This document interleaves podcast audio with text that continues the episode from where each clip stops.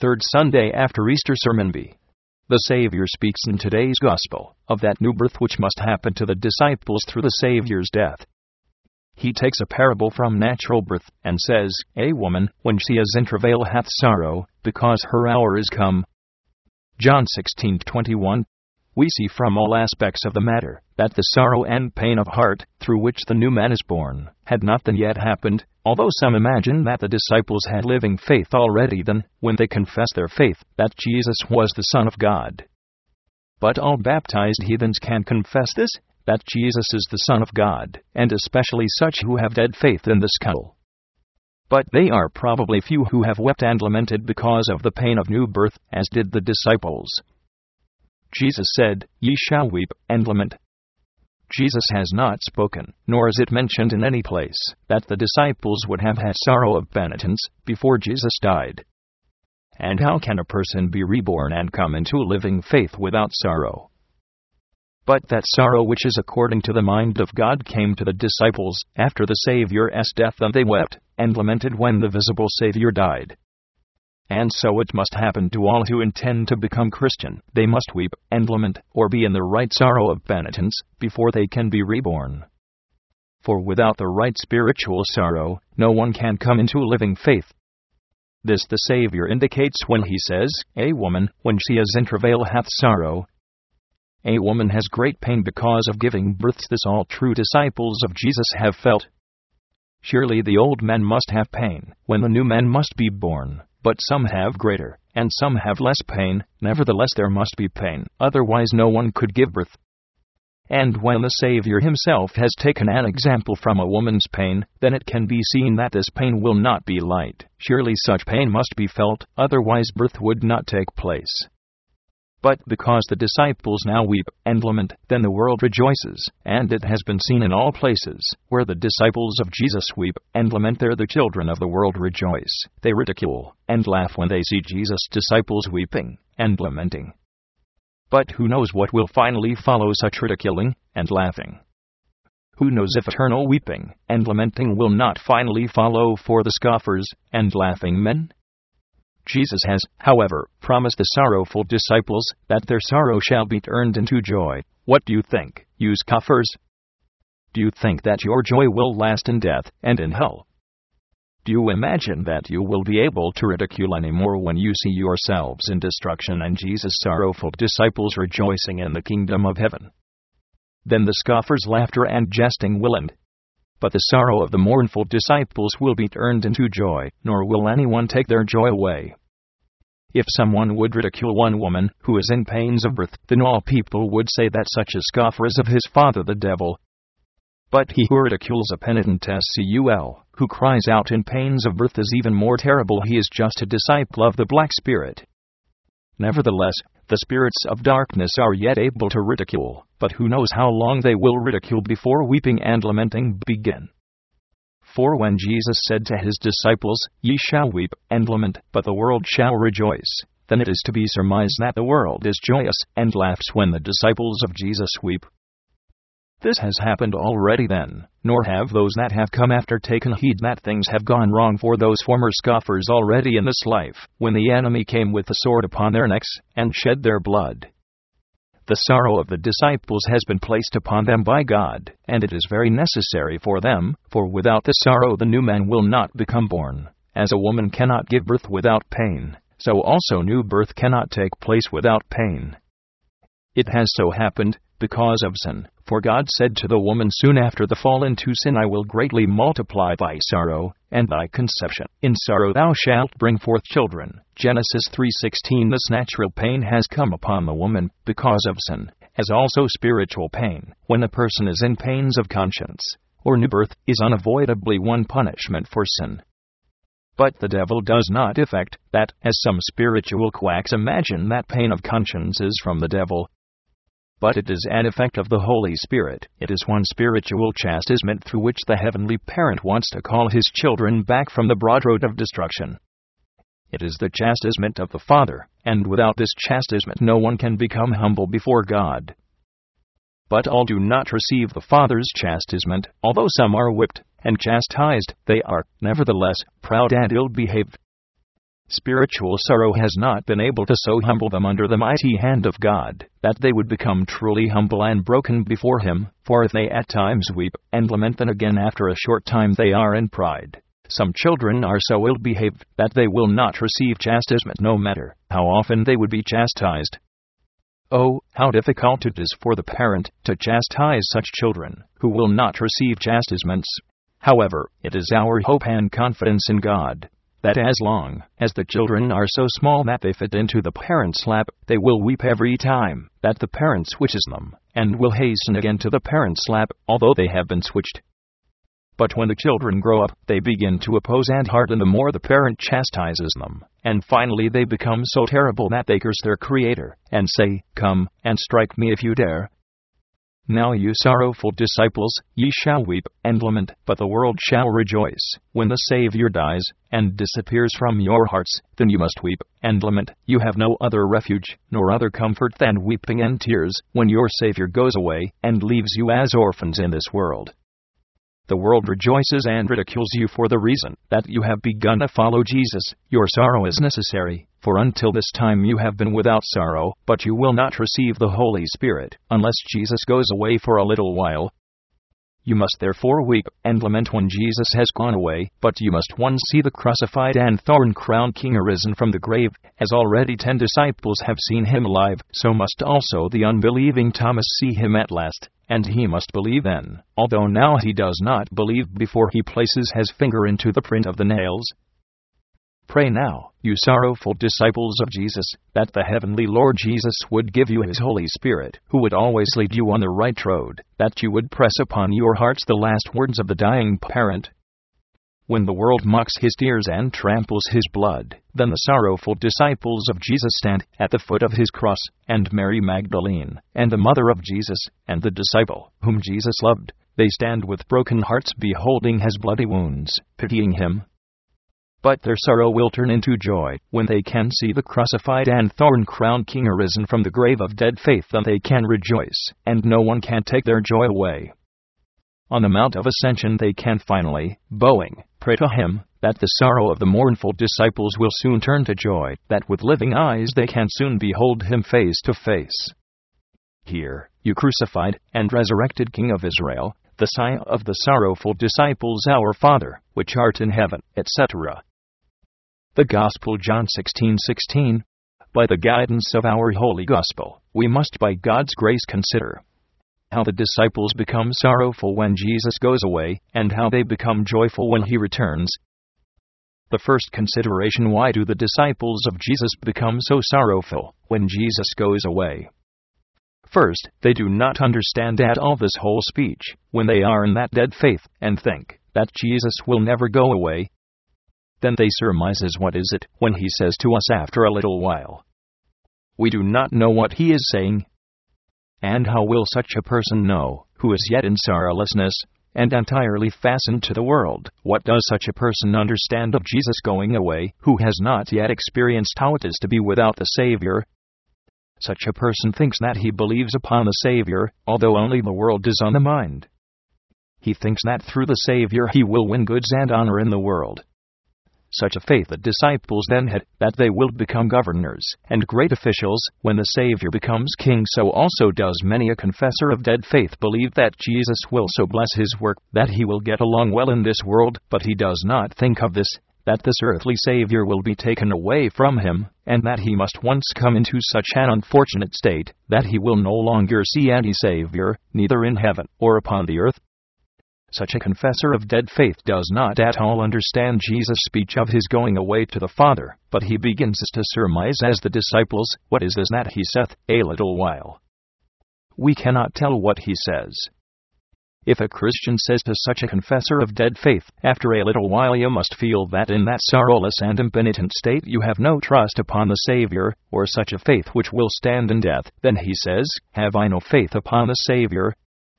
I do not know what he is saying. After a little while, you must feel that you have no Savior at all, as long as you trust upon him with a false faith. You have trusted entirely upon the world and your own strength. Although you imagine that you have trusted upon the Savior, the visible Savior cannot help your soul.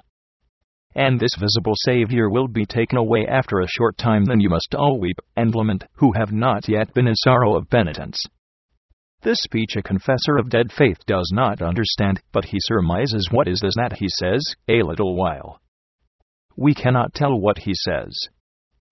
But the time will once come that they must understand what it is a little while, and ye shall not see me. When the visible Savior is taken away, then it is no longer easy to believe upon that Savior, who is dead. Namely, when a person has that dead and vain trust upon one visible Savior, as the disciples had before the spiritual sorrow came, then the world is on the mind, he then believes that God has so blessed his work and trouble, that he has received honor and goods in the world. But through this faith the world becomes so dear that he does not remember death, judgment, and eternity. Instead, he builds for himself everlasting habitations in the world. But when this visible Savior goes away, then faith begins to be lacking. And when the visible Savior dies, then sorrow comes, then doubt comes, nor were the disciples of Jesus any more able to believe anything after the Savior's death, before he became alive. Where did the sorrow and severe doubt come from to the disciples after the Saviour's death? It came from that, that they had built their temporal fortune upon him, but of salvation of the soul there was no knowledge. When now this temporal fortune disappeared, and all of their hope of riches and worldly honor was lost, then came a sorrow and longing after a spiritual Savior, but in this sorrow was such great doubt, that they were no longer able to believe upon that Savior, who was in the mind before. They also confessed their faith on the road to Emmaus, saying, We trusted that it had been He who should have redeemed Israel, but this faith was now lacking. And so it must happen to all disciples of Jesus, that their faith must be lacking through the Saviour's death. They must weep and lament when the Savior has died. Jesus dies also in the hearts of the Christians through love of the world. When the world become dear and beautiful to the hearts of the Christians, then the Son of God dies.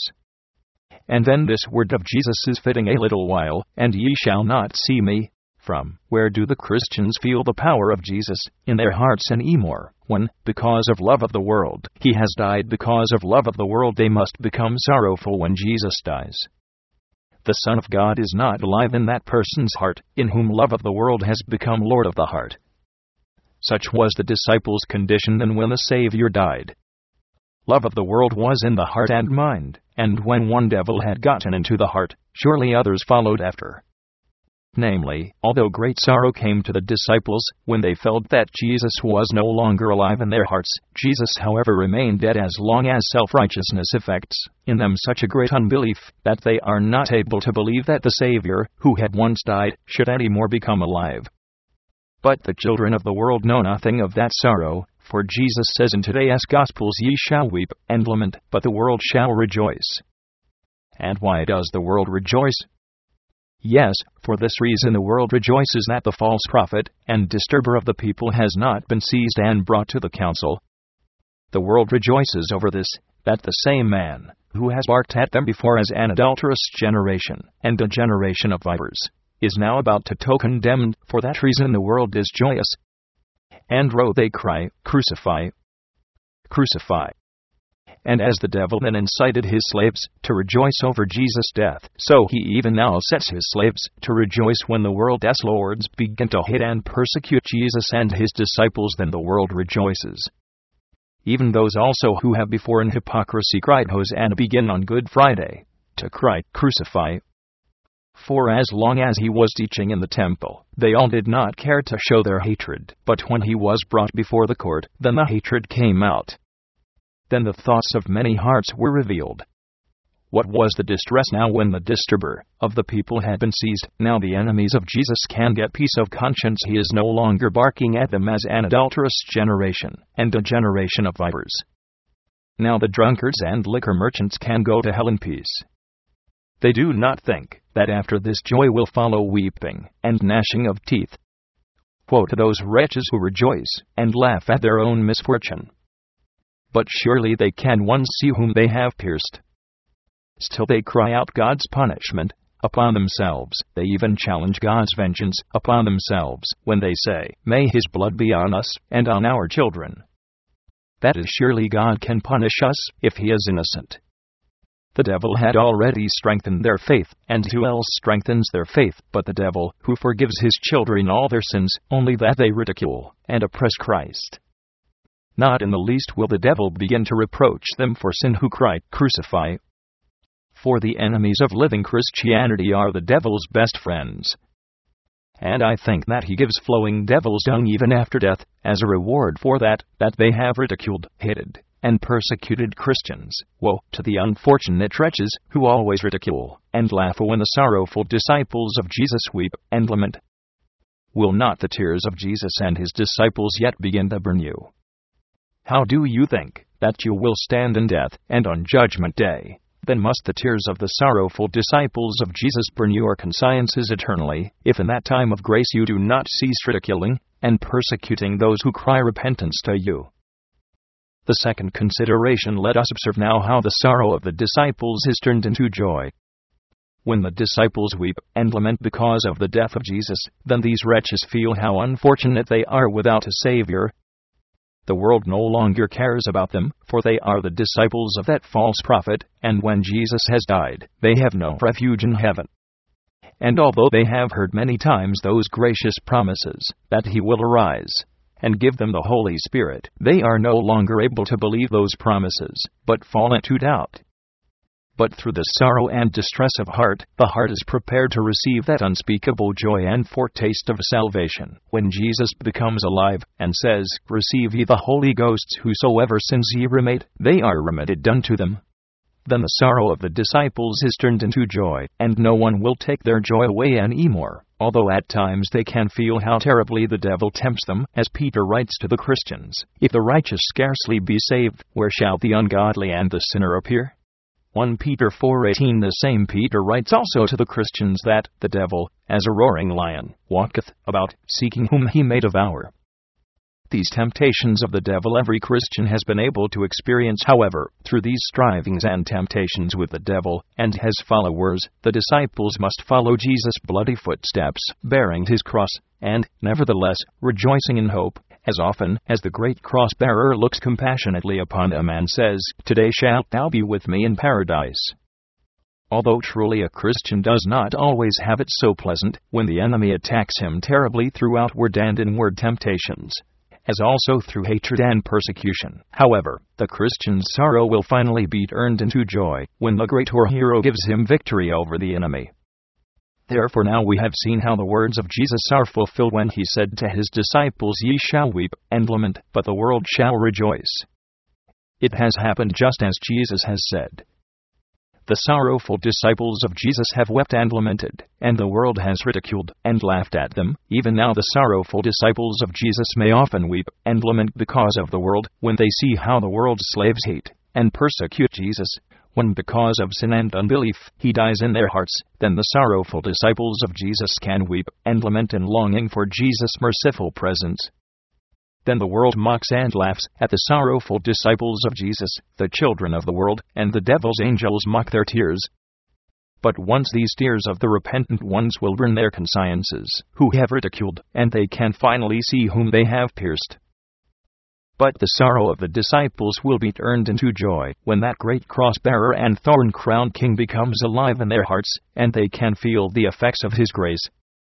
Then they can also feel to be true what Jesus has said A woman, when she is in travail, hath sorrow, because her hour is come, but as soon as she is delivered of the child, she remembereth no more the anguish, for joy, that a man is born into the world. Rejoice and be exceeding glad, you sorrowful disciples, when you see the Lord. Be joyful, you sorrowful Mary Magdalene, when you get to grasp his feet, and to embrace his knees with joy, and go with joy to remind the disciples that the Lord has arisen. And you, unbelieving Thomas, place your finger into the prints of the nails, if you dare, or put your hand into your mouth, and be silent. And you, Peter, throw yourself into the sea and swim to the shore, where Jesus stands to receive you. He stands now on the beautiful shore of eternity, and waits for his disciples when they come. However, he asks, Simon, son of Jonah, lovest thou me? He asks all who have denied him, with their unfaithfulness, Simon, son of Jonah, lovest thou me? Simon, son of Jonah, be ready to answer.